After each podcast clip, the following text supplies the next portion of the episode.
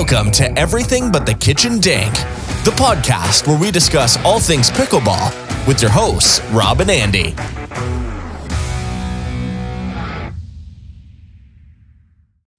Welcome back to Everything But the Kitchen Dink.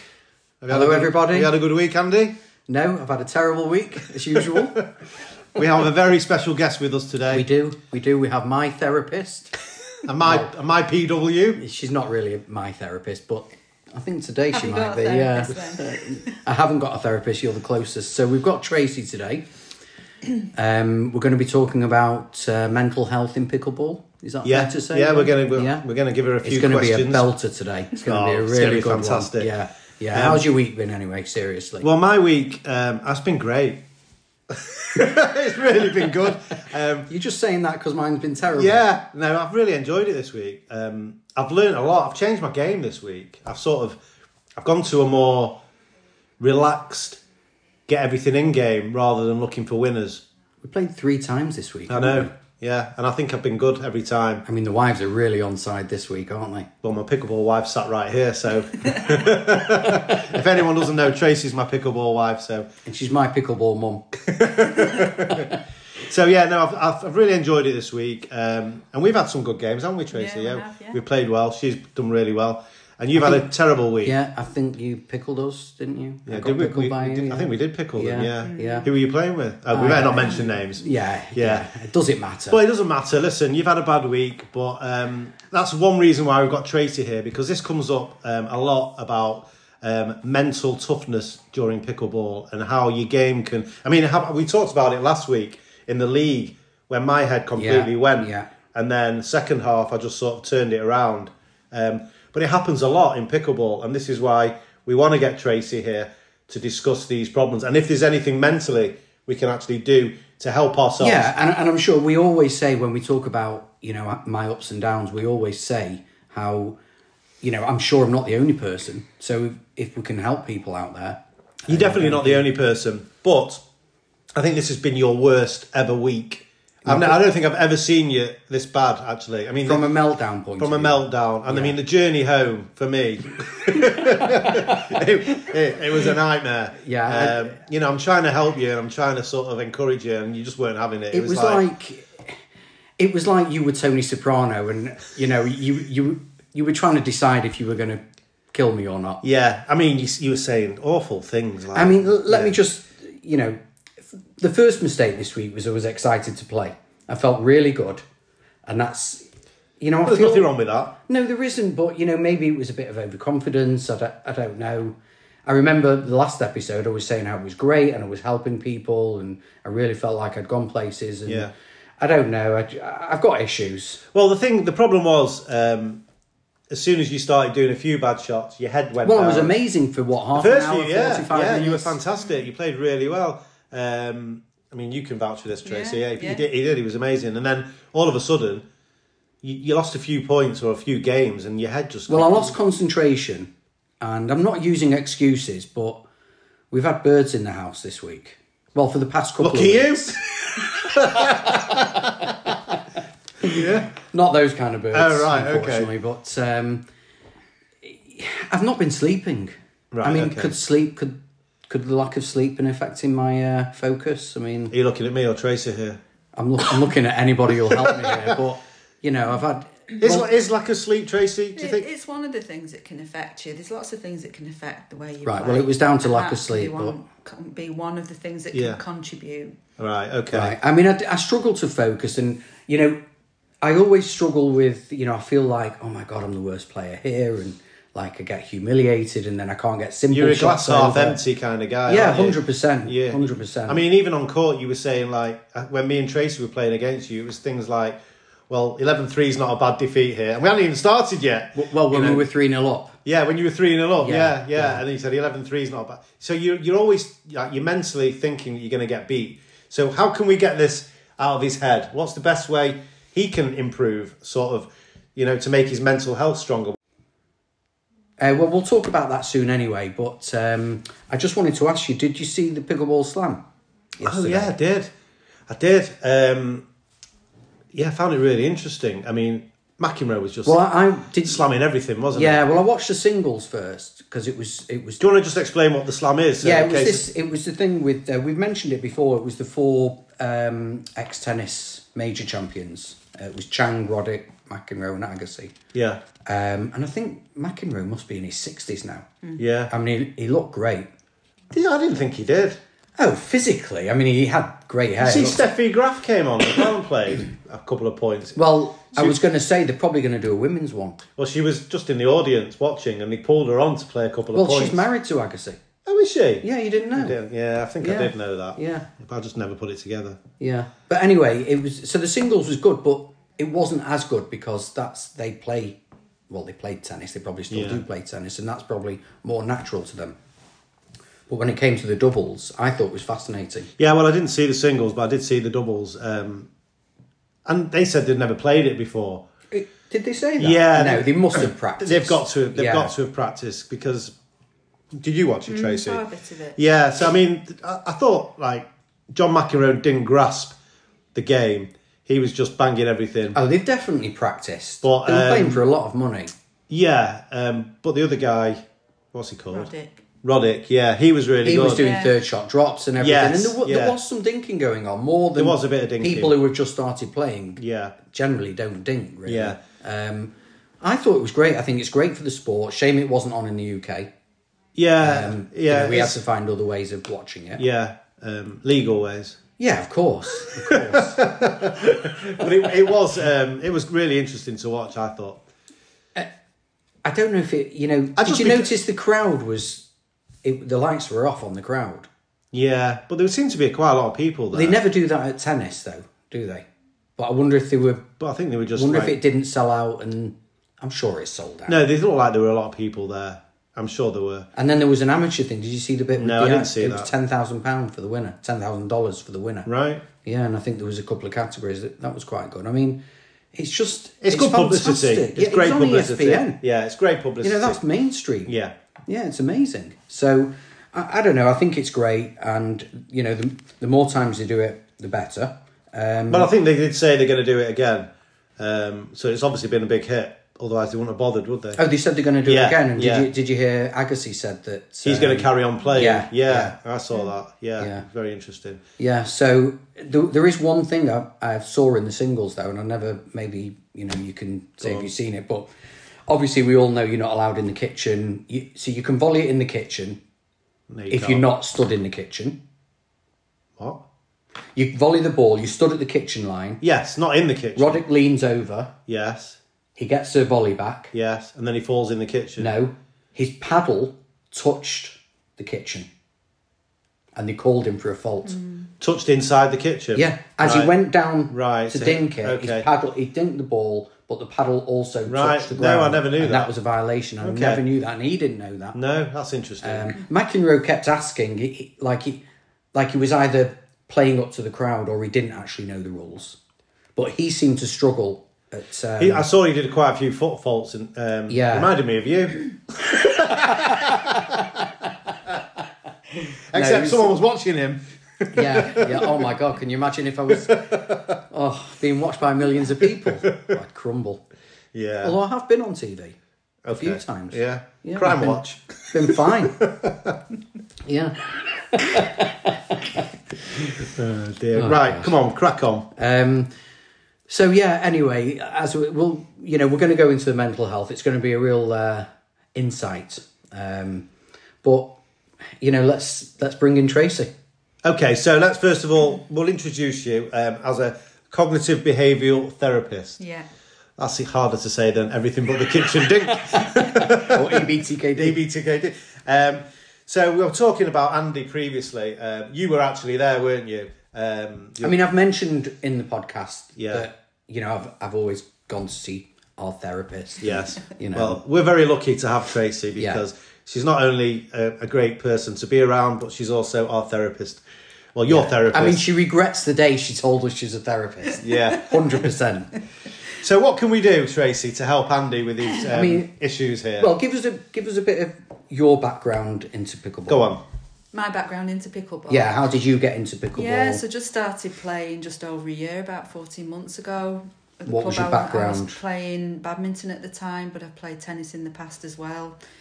Elaine Shawcross and the group of people that run the region sort of came and ran a taster session. I absolutely loved it. I was getting injured at badminton, played pickle ball, not been injured since, just love it. It suited my way of playing. Yeah, and then I met the two of you, of course. And your life changed for the better. Yeah, any regrets? No regrets. Now, I've noticed when you play, you've got some shots that I never played badminton, and I can never do these shots that you do. I take it they are badminton shots. One of them is like an angled smash. Is that one of your badminton? It's around the head shot. So in badminton, your backhand's always weaker than your forehand. So you learn to go, particularly as a woman playing badminton, you learn to go around your head on certain shots. So it's that one that goes across. So it goes across. Yeah. Right. We can do it. It just doesn't go in. I don't think I'd attempt it, to be honest. No, it's not. But she's amazing when she does that shot. Yeah, well, we see a lot of tennis players come into the game, and some of them we see them use the tennis shot at the wrong time, or everything's a tennis shot. Yeah. But you seem to have got the hang of using the tennis shots and the badminton shots at the right time. I've not played tennis for a long time. I gave up tennis pretty much when I hit my 40s. I give up pickleball. No, I played for a long time, and then I gave it up when I was about 40 because I went into the vet scene at You badminton. Were a vet? Yeah. Is there anything you can't do? And tennis was slowing me down, really, from the badminton point of view, so I just decided to go with my badminton. Yeah. And then I discovered pickleball, and I've not played badminton since. Yeah. So you fell in love with pickleball, didn't you? Really? Yeah, definitely. And you're really enjoying it. Yeah, Could you imagine? Can you even think about life without pickleball now? No, it's hard to think. It is. Yeah. It is. Would you say you're obsessed? She is obsessed. As much as you two. She is obsessed, because the other week when we weren't playing, she was like, I'm having withdrawals. So she is obsessed with it. Yeah, I think so. Well, the difference is that when I know it's a pickleball day, it is on my mind and I really look forward to it, and it really lifts my mood, which is good for your mental health. Yeah, me Whereas too. I think with badminton, I'd got a bit... maybe I was dragging myself out a bit to go and play badminton. Right. I was playing the same people. Yeah. My game had plateaued, whereas pickleball's exciting because I'm learning all the time about different things, and I'm learning, like we all are, about shots and strategy, and so it's really, really interesting from that point of view as well. Amazing. So, as far as Andy's concerned, now, this thing on the court where he loses a bit, and it's not just him, it happens to a lot of people. It's happened to me, it's happened to you, I'm sure. Yeah, it has, yeah. What can we do mentally? I mean, it seems to be happening to me. I mean, it's a cycle now, isn't it? Well, it's a mindset, isn't it? But sometimes it's good, but then you know, sometimes I feel like I've hit a plateau. And then I look around and, you know, I don't want to be the worst player there on the night. And now we're playing at an advanced club, so 3.5 and above. You know, I don't know. I mean, honestly, that's the problem, and there's no pattern to sometimes I play good and sometimes I play bad, but I never seem to have an amazing night. But I don't know. I'm guessing the mental side might be holding me back. Is that what you're expecting sometimes? Like, you go expecting an amazing night? The problem is that when you get to I've improved, and maybe, you know, I've said this to you, Robert, maybe my lowest point is higher than my lowest point, say, 6 months ago. So my ceiling is going higher, my base is going higher, but I seem to be at the base more than the ceiling. And there's no consistency. And then I've got Robert, who's amazing now. He's like a 9.5 player. I won't go that far. Which is great. I'm not saying I don't want it that far. I feel like I've plateaued now. But then I feel like I'm letting him down. Mm. So... You are. I knew it. No, I'm joking. I'm only joking. He knows that I'm always there for him, so no, I'm only joking. I'm only winding him up. So if I bring in some cognitive behaviour therapy, definitely. So CBT for short, it's a lot easier to call it that. Yeah. CBT just looks really at those maintenance cycles that you're describing, and people get trapped in negative cycles. And so what happens is that when there's a trigger situation, so you play a bad shot, or you play a series of bad shots, or you're 5-0 down in the first game, you're going to have a series of thoughts and emotions, and your body's going to be reacting to what's going on as well.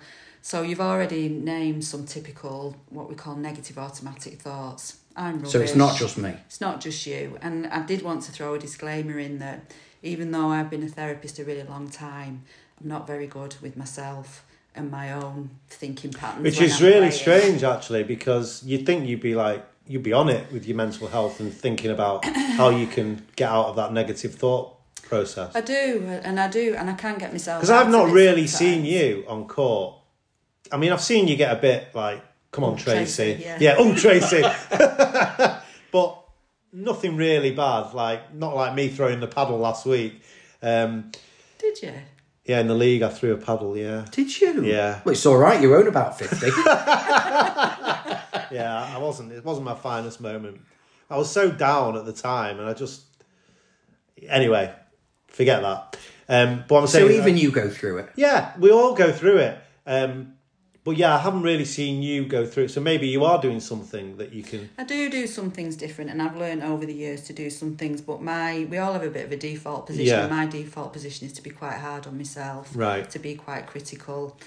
So I get the automatic thoughts, and sometimes if there's other things that are contributing to that, I'm tired, I'm not feeling great. Birds in the loft, yeah. I'm losing 8-0, all those things. Sometimes I can go down that path, or sometimes what can affect me is if I think I've been treated unfairly, that can trigger me a bit. If there's been a bad call, as I perceive it, it's difficult, isn't it? Because you never know whether it's been a bad call or not.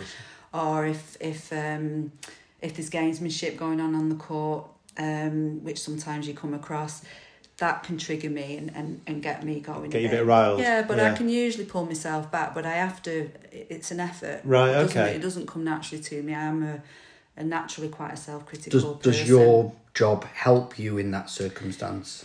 Yeah, it does, because I kind of know what I should be doing, or how I can think about what's just happened. So how would we... How many sessions do you think I need? How would we...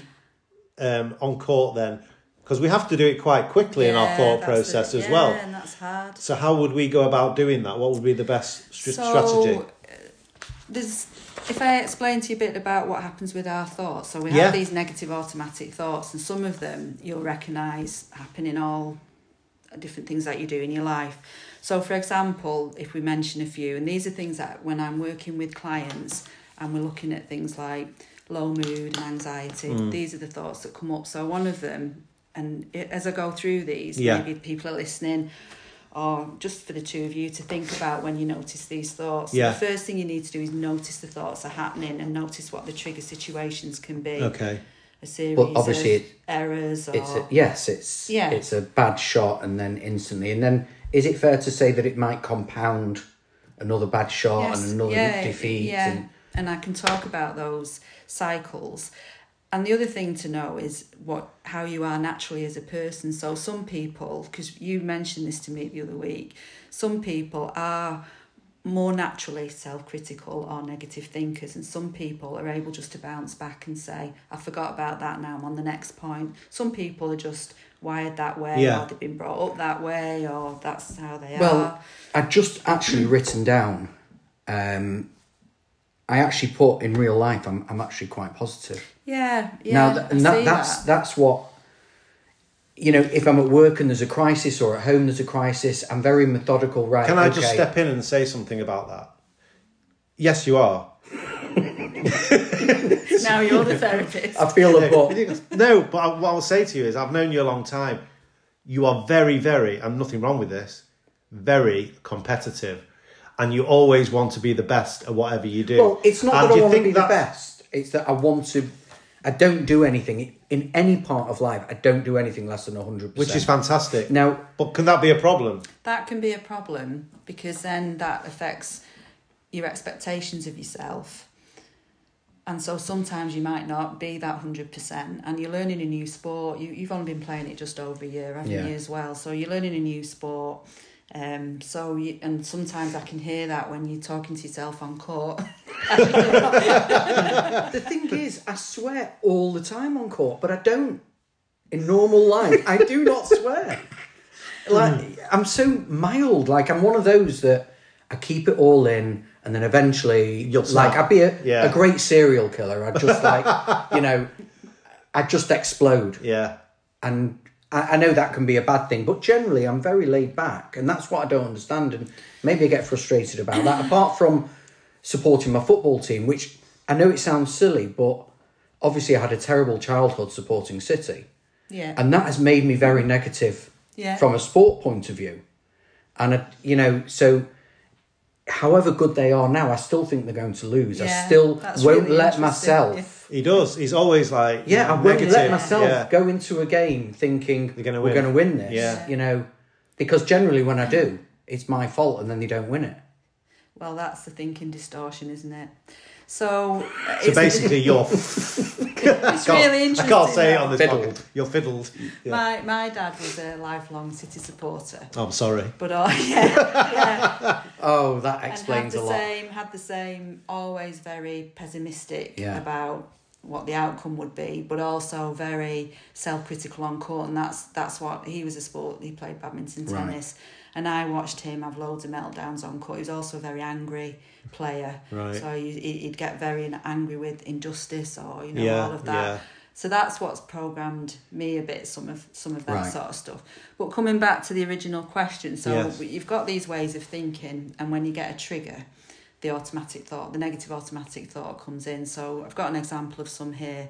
So one of them is compare and despair. So I'll give you a few examples. See if you recognise any of these. Got a feeling I might. They're better than me. Talking about the opposition. Ding. My partner is better than me. Ding. I'm the worst player on the court. Yeah. Others are improving more than me. I lost to these last time. So we're not on YouTube yet, but Robert's nodding his head like a nodding dog. So it's a really common negative thought. But you've described Andy 100%. So it's compare and despair. Yeah. So you minimise your own ability and you maximise other people. So it gives you an imbalanced view of what's going on. But is it imbalanced when I can't get a shot over? Well, if you believe that, then it's going to be more difficult to get a shot over, because when you believe that, and you're not feeling confident in yourself, your body reacts to that, so you can become a bit more static, or you can try and go for too much. Yeah. Well, I need to go for the big shot because I can't rally with these. They're better. Well, we talk about that ourselves. Yeah. Yeah. Yeah. So you change what you're doing in response to that, and also you'll be feeling quite anxious, or... Because I see you go through anxiety, and experience it myself as well, and then into a bit of hopelessness. And that's what happened last Tuesday, where you just wanted to throw the towel, and it was like, I'm rubbish, I'm no good, I don't want to play this, that kind of thing. So. But I went on Thursday, which is a totally different, it's not an advanced group, and I felt better. But then Sunday we played in the advanced group, but I wasn't dreading going. In the past, I would dread the next session. So you do bounce back. And that's a good thing, but maybe it's about, can you bounce back sooner on the night or in the game? Mm. But anyway, so that's compare and despair. Okay. So then we've got self-criticism. So you do a bad shot or you lose in the game, and you have thoughts like, I'm rubbish, I'm stupid, I'm useless, what's wrong with me? I'm letting my partner down, all those kind of thoughts. Linked with that, we've got should, must and oughts, and these are linked with expectations that you might have of yourself. I should be able to do that shot. I must not make mistakes. I should be improving more than this. So those are like your shoulds, must and oughts. And then you've got the catastrophising. So this is like jumping to the worst scenario. We're going to lose this game, but you're 2-0 down in the... I'm not talking about City now, I'm talking about Pickle Ball. Yeah. My partner will drop me. Yeah. I'll never improve. So they're like catastrophic thoughts. The fact that we've got a tournament coming up, that is on my mind as well. Yeah. I mean, I've on the way home, I kept saying, it's fine if you want to go find a new partner. This is what I had on the way home. Yeah, I don't want to hold you back. And Yeah. And I said, It's like, shit, how do I get out of this? Does he really want me to say yes? So then you've also got the other thing that happens, which is another catastrophising, is you can be 10-2 up in the game and you'll think they'll catch up and we'll still lose. No, I'm the opposite when it comes to that, aren't I? Yeah. Because I'm like of a mindset where I can be 10-2 down. Like I can, yeah. And I'm not giving up. Yeah. I say, come on, we can still get this back. Yeah, but I'm like that because basically at that point, you've got nothing to lose. Yes. You know. But I'm different. I'm like, come on. This is the opposite where you're up, but you're still thinking negatively about what's going on. If it's your serve and then it happens so often, points. You're 10, it's your serve and then you don't finish it off and I start to think, God, if I lose this one, and then it's going to be a disaster. You tighten up. You start to go for more and there's a sense of panic. Yeah. Yeah. And then your confidence starts going down. They get momentum because momentum's really key. Definitely. And most sports it is. And so you get that scenario as well. So thinking about the unhelpful cycles, those things, those ways of thinking lead to that kind of behaviour on court, you know, and you see, the thing is you can see it, your non-verbal communication changed. Your body shape. Yeah. What were you thinking on Tuesday? Like seeing me go. Yeah. What was like going through your mind? I felt. I wish you'd bugger off. No, I felt compassion for you because I know it's a struggle and I know how it feels when. I felt like slapping him around the head. I could see that you felt like slapping him around the head. Yeah. Because I can see the struggle and I can see the spiral down and.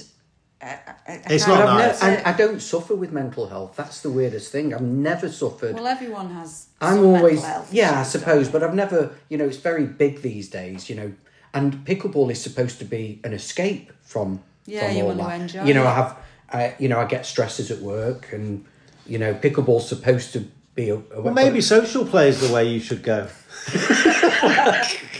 But I hate being social. If I like people, that would be nice. So I guess what you want to is to be able to, like you said, Rob, is catch the negative automatic thought early. And throw them out the window. And you're not helping. And then you want to try and restructure that. But you can't do this all on court. You're going to have to think about preparing a bit before you play if you want to change some of this for yourself. And remembering and reframing means things like... there's a really good technique we use called the best friend approach in CBT, where we say when people are going into self-criticism and compare and despair and all of that, you'll say, you know, if a really good friend of yours was talking to you about this now, what would you say back to them? And they wouldn't say, yeah, you're rubbish, perhaps you should just give it up. Well, I've done it myself. You're stupid. I've done it myself when others have called me afterwards and said... I was terrible tonight, and you've said to me a couple of weeks ago. You did it to me, and I'm saying, what are you talking about? Exactly, you have done it to me. So why don't you say to Rob what you say to yourself? Because when I'm in it, it's hard to get. I can't get out of it. Yeah. So one of the things that can switch it is to just say to yourself, "How can I be my best partner to myself on court?" And that means that you don't go into those kind of thinking errors.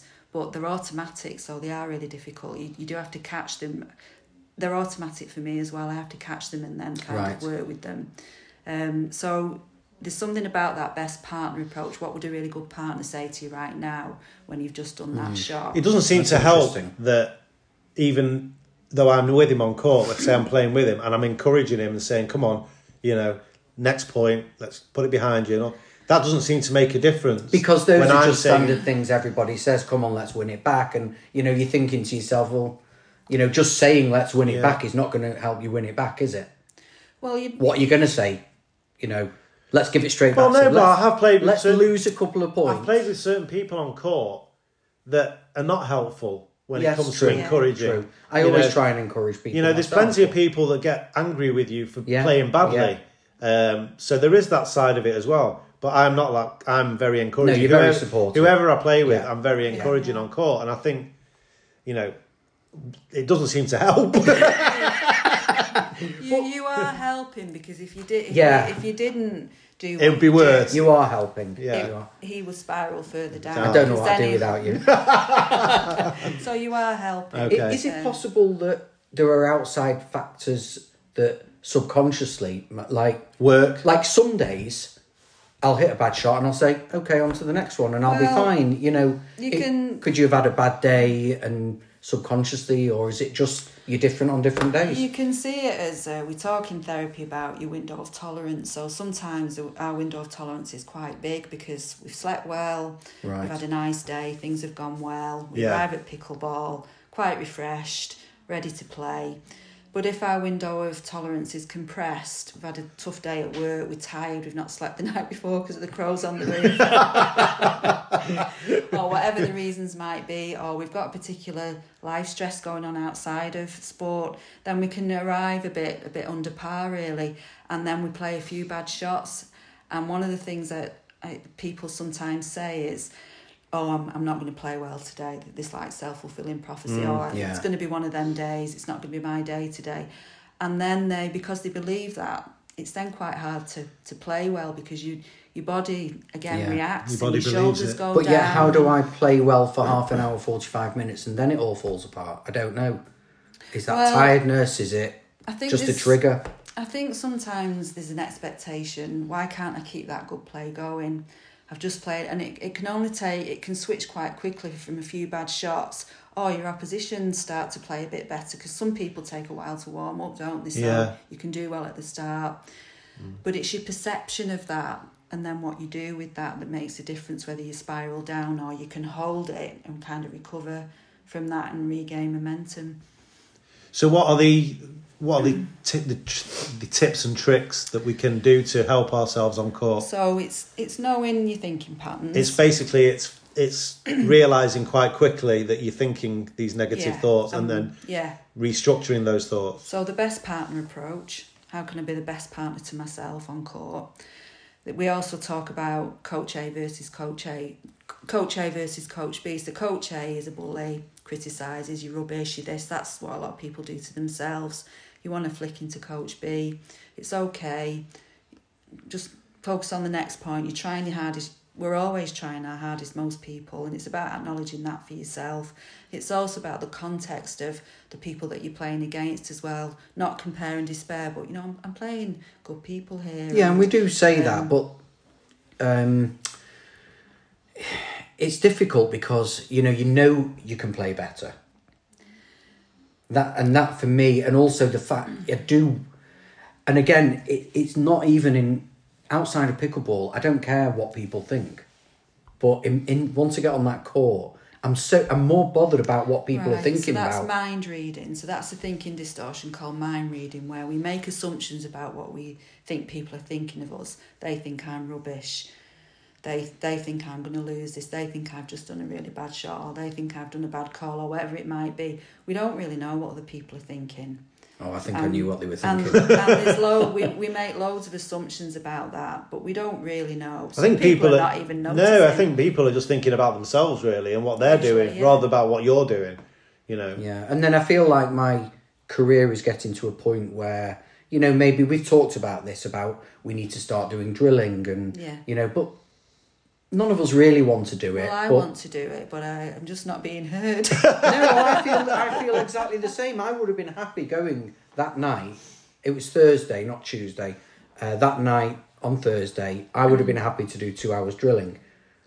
But we get there and we start. And it's not whether we drill or we don't. It's the fact that when I'm having a bad night, I feel that a bit pissed off because if I was drilling, I'd be getting better. I wouldn't be having a night like this. And I know that's not true. No, that's not true. Or it might be true on some level. The problem with drilling is that... But I was angry that we weren't drilling. Everyone doesn't want to... Yeah, because another week's gone by, I've had another bad week, we're still not drilling, and I'm not saying I'm right. But the problem with drilling is that people... They get there and then they just automatically want to get playing games. Yeah, no, I get it. People do find drilling boring, and it's a lot more fun. Yes, I agree with you. I think drilling is very important, and I think it is something we all need to do because it's practice. But then when time is limited, people just want to play and get. Yeah, I think if we had more nights available, that is something we could have just a drilling night. I was wrong to think that. The thing with drilling is like what we're talking about here with your mind as well. Drilling gets us to practice certain things so that when we're under pressure, we can do that shot because we've practiced it through drilling. And it's a bit like these thinking patterns. If you practice them outside of pickleball, then when it comes to that pressure point, your mind can automatically go to a more helpful thought rather than the other thoughts that I've talked about, the unhelpful thoughts. But going back to the things you can do, so we've got being your own best partner, we've got switching from Coach A to Coach B. The other thing is always the understanding that mistakes help us learn, but it depends what we do with the mistake as to whether we learn or not. So if we take the mistake and berate ourselves and tell ourselves off, then we don't get very far. But if we think, I just did that shot then, how might I be able to do that better? So rather than telling ourselves off, we think, what did I do there? Or maybe that's a shot I'll bring to the drills, because I know my backhand volleys. Don't tell people. People are listening to this. Don't start giving your weaknesses away. I'm just going to write that down. So that's Tracy's weak on the backhand volley. Yeah. So, it's not a good place to learn if you're feeling criticised and bullied. So the other thing is about shifting focus, and I've talked to you a bit about this before, where when you're in a game and you feel like you've hit a bad patch, and we all have that, we think, why? We can play great and then we hit a bad patch. Just shift focus and just focus on a few parts in your game, like getting your serve a bit deeper or something that you think you can focus on to bring yourself back in. And we all know in pickleball, or I've learned in pickleball, that the low margin error play gets you back in. Yeah. But what people tend to do is, because they're having these thoughts, is they go for too much, they tighten up, they become a bit immobile. And go for the winners every shot. Yeah, so definitely. And we know exactly when we've done it. Yeah. And then you say, why did we do that? Why did we do that, And the other thing is to be able to kind of accept the ebbs and flows of the game. So momentum shifts. Some people sometimes are just playing better than other people. It's just part of it. It doesn't mean anything about you. If you perceive that as being something about you, that you're not as good as them, then you're going to have problems with that. And the other thing, which is what Rob does quite well. Well, thanks, Tracy. The pickleball husband. It's that take one point at a time, just the next point. Yeah. And I know we all watch Ted Lasso and there's the goldfish analogy, but it is a bit of being able to just think, right, that shot's gone now. Shrug in, move on, you're into the next point. Sometimes just saying, let's just focus on the next 2 points, just the next 2 points. So instead of thinking about, because this is something I struggle with, I think about the whole game. And I do too. But my badminton partner from the past, she used to do this with me all the time. She'd just say, 2 more points, Tracy, just 2 more points. And it really helped bring me into the present and refocus me on just those 2 points. Because it is important, because winning those next 2 points can change the whole game, Well, it's happened so many times. What you're saying is that in those 2 points, the momentum could shift. Correct. You win a couple of points, you're back on your serve. The whole game can shift. And... I look constantly at professional athletes, and I'm sure you've done this, when particularly when you're watching a tennis major, and it's the latter rounds, and Andy Murray's 2 sets to love down. Like, how do you even contemplate your thought process in that? These athletes must be so strong. Well, they never give up when all seems done. They all have sports psychologists, don't they? And I'm not a sports psychologist, and there's probably other things that a sports psychologist would say in a podcast like this that I'm not saying today. It'd be good to get somebody in, really. There's no one better than you. So the other thing is that you can have a bit of a mantra, something that you say to yourself in the game, like, no, I'm okay as I am. I'm 6 foot. I am a tiger. I think it's in Winning Ugly, there's a book, Winning Ugly. Brad, I can't remember his name now, I think he coached Andy Murray for a while. Brad Gilbert, and he had a thing, I think he talked about having a song that kind of rises you up, so that's interesting. Eye of the Tiger would be like a stereotypical one. Yeah. You think of your own song, and then you I've got a song actually. I'm too sexy for my paddle. I think it's a great song that I listen to sometimes. I used to listen to it on the way to work, and it really got me sort of hyped up. What was it? I'm not telling you. Was it? It was Spice Girls. Titanium. Yeah. It's a really good song to sing it. No, I'm not singing it. But it's I am titanium, that one. It's a really good song. It's like really gets you. You know what's good, and when I used to do spinning, it used to come on spinning, and it was really good. You know, I think it was Rocky IV. It's called the training montage. No, but it's like a 10-minute where he's training. Right. It's, well, you'd know it if you heard it. Use that. And that's really. Why don't you play with headphones on? I'd love that. Put some earpieces in and a helmet. Yeah. So just you. That it's a good way of kind of getting yourself back into the present and away from the spiral into your negative thoughts. And then the other thing that a lot of the tennis players use, you've noticed when they change ends, some of them get little notes out of the bags. No, I haven't noticed. And those are like affirmation. Well, I'm guessing that they're like affirmation notes. Like positive thoughts. Yeah. Wow. You know what you're doing. That's a good idea. Put some in your bag. I never knew that. Yeah, you've seen. So what would they say on them? Well, I don't know for sure, and probably a sports psychologist would know. Pull yourself together, I'm I'll give you something to cry about. You don't say you're rubbish, you're going to lose this match. It'd be inspirational things, won't it? You know, inspirational, affirmations, affirming of strengths that they might have. Remember this, remember that, you've been here before. It's a really good idea, actually. Yeah, that is a good idea. I think... You've got to use that A4, that pad.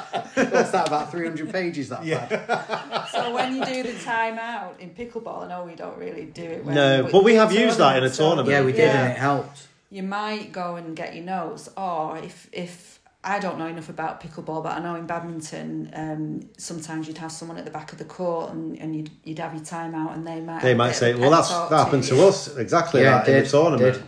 Where Elaine came over and gave us a pep talk, and so it really changed our game. We were about to lose that final. Yeah, because they've got that stand back position of the game. Yeah, we get a bit lost in it when we're playing. It's very true. It's a very good point. So it's a bit like that's useful, but also having maybe a few notes just to say, you're doing okay, you're doing your best. Yeah. I feel amazing. Brilliant. Oh, it's been amazing. What about like hypnotherapy? Do you think that might... I'm a hypnotherapist. Yeah, that's right. You are as well. I am actually a trained hypnotherapist. Yeah. I could be your first client. And the last, yeah. Oh, God. Yeah. Well, I do feel better for everything you're saying, but the problem I also have is that, like Thursday... I'll just stop you. So when someone says, But the problem... No, it's just something else I wanted. Yes, one of my other issues. Yeah. You're on the clock here, you know that, don't you? Yeah. You can't beat a bit of cheap therapy, eh? Yeah, go on. Okay, so I played on Sunday, and I felt so much better. I didn't start off great, and then I came over to you and I said I'm on fire, which was great. And I don't know if I'm telling you because I was on fire or I'm trying to convince myself, but either way it works. But then when I have a better day, I'm then nervous that a bad day's around the corner. And when the league was announced that afternoon, I know I'm going to London on the 22nd. You're always thinking of ways to get out of it already. Yeah, and I'm thinking, City got a home game. Yeah. Hopefully they'll have a home game and I can say I can't go. And then I'm away on the 22nd and it's the day after and I'm thinking, well, I'll have been out all day. Do I want to be out again on the Sunday? And I text Robert today to say, I'm not doing the league. Yeah, and I've talked you round again. Yeah, but because I've got to do it. Yeah. But I have a fear of losing or getting relegated. But you can't live like that. No, it's... avoidance very rarely works. So when we're anxious about something that we don't need to really be anxious about and we avoid it, it maintains the problem. So next time the league comes round, you'll look for another excuse to get out of it. You're maintaining your anxiety. Yeah, and then it's like I do one and then I think, well, I don't have to do the next one then. Mm. Although I have genuinely been away, honestly. So with anxiety, usually it's about approaching the thing you're anxious about, but it's really difficult to do that because... You've got worry about whether you'll do well, whatever you'll do. But then I feel foolish because people are losing their jobs, people are dying every day, and I'm here moaning about pickleball. It's embarrassing. Well, that's another self-criticism, isn't it? So that's just guilt-inducing. Oh, I'm on a roll now. Yeah. Oh, God. God, dearie me. I mean, there's no, Is there anything else that you want to add to what you've told us today, Tracy? Or are you happy with what you've information. I think what you've been talking about, Andy, is that it's really difficult to go with the ebbs and flows of the way we play in sports like that. We have good days and not so good days, or we can have a good patch and a not. There is a bit of black and white thinking on. It's like I'm either on fire or I'm rubbish. And there's a lot of stuff in the middle of that. You know, if you think of a continuum of how you're playing on the day, we don't always play like we're on fire all day. No, not at all. Especially in those leagues. Yeah. And it varies through the day. Yeah, and I do see people hit the net and I think, oh, they should have got that over. And then I think, well, okay, you know, it's not so bad after all. Well, I was watching, I told you before, I was watching Ben Johns and Tyson McGuffin and Anna Lee Walters this morning. And the amount of times they hit the net, I'm thinking, we hit the net. They hit the net. You know, it happens. You can't get every shot perfect every time. So you just got to stop being too hard. Maybe they need Tracy. No, you need yourself, and you. Yeah. That's a sign of a good therapist, when the person can go off and do these things themselves. So have you seen people change? Like, obviously, you know, you've had your therapist business, and you must have seen people be able to change. Like, how hard is it to change? Well, people can change, you know, in sports and. I don't work a lot with people around sport in my job, but I do see people change from being very, very anxious to being a lot calmer and be able to cope and deal with things a lot better through some of the techniques that we've talked about today. And I see people come out of depression. My work's quite varied, so I work with trauma as well, and I do see people recover from trauma. So yeah, I do see that. Amazing. Well, do you think I should start having a couple of whiskies beforehand? I think you should just listen to what Tracy said today, take it on board, and practice it on court. Somebody's getting a bit crabby. You know what you could do that might help you, but it's up to you. Give up pickleball. You're loving this. It's been brilliant. I feel like I've had therapy. I could give you a thought diary. And what that means is that after you've played, you keep a record of the sorts of thoughts that you had, the way you felt. Well, I can tell you that now. And it just helps you to monitor, a bit like journaling sometimes helps you to understand what's maintaining this, and then you can put some changes in it. And it's quite, you could do that. Okay, well, I mean, hopefully this is resonating with a whole host of people. And I'm sure that's what we want to do. That's what we're here for. Everybody's been in that position. It's not just about me. We want to help everybody. Yeah, so hopefully you listen to this and you've got something out of it. And we'd like to thank Tracy for joining us today. Yeah, thank you. It's been very insightful. Hopefully it won't be the last time. No, well, as I say, pickleball wife here. So we see a lot of each other. I better not carry on with that. You've said too much. Thanks for listening, everybody. If you've got any questions, for Tracy, we can pass them on. Yes, we can pass them on, yeah, if you don't mind. If you've got any help for me. No, there's no help for you. There's no help for me. You can help yourself. You've learned now. You've got to help yourself. Yeah. Okay, so thanks for listening. Please give us a follow on Instagram. It's ebtkd.podcast. And have a great week, and we'll be back soon. Thanks for listening. Take care. Oh, do you want to say bye, Tracy? Bye, everyone.